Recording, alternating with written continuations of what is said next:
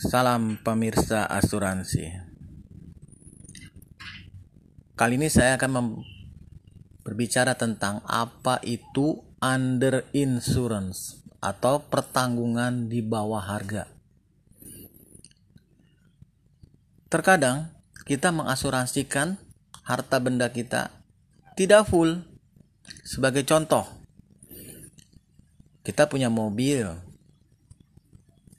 kita asuransikan senilai 70 juta di polis. Namun harga pasar dari mobil itu sendiri sebenarnya 150 juta.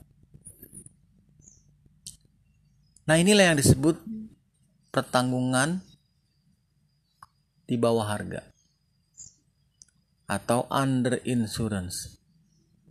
Bagaimana jika terjadi klaim?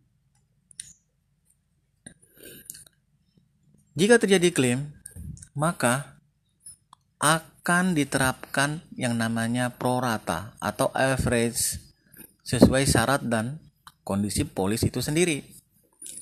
Pertanggungan di bawah harga itu akan diterapkan ketika nilai yang dipolis lebih kecil daripada nilai sesungguhnya real dari barang atau harta benda yang dipertanggungkan. Maka tertanggung dianggap sebagai penanggungnya sendiri atas selisihnya itu. Contoh, jika terjadi kerugian 10 juta atas mobil tersebut, nilai polis 75 juta. Nilai real market mobil itu 150 juta, maka akan diprorata atau di average 5 75 juta dibagi 150 juta dikali 10 juta sehingga tertanggung akan memperoleh ganti rugi setengahnya sama dengan 5 juta. Lalu dipotong deductible tergantung kejadiannya.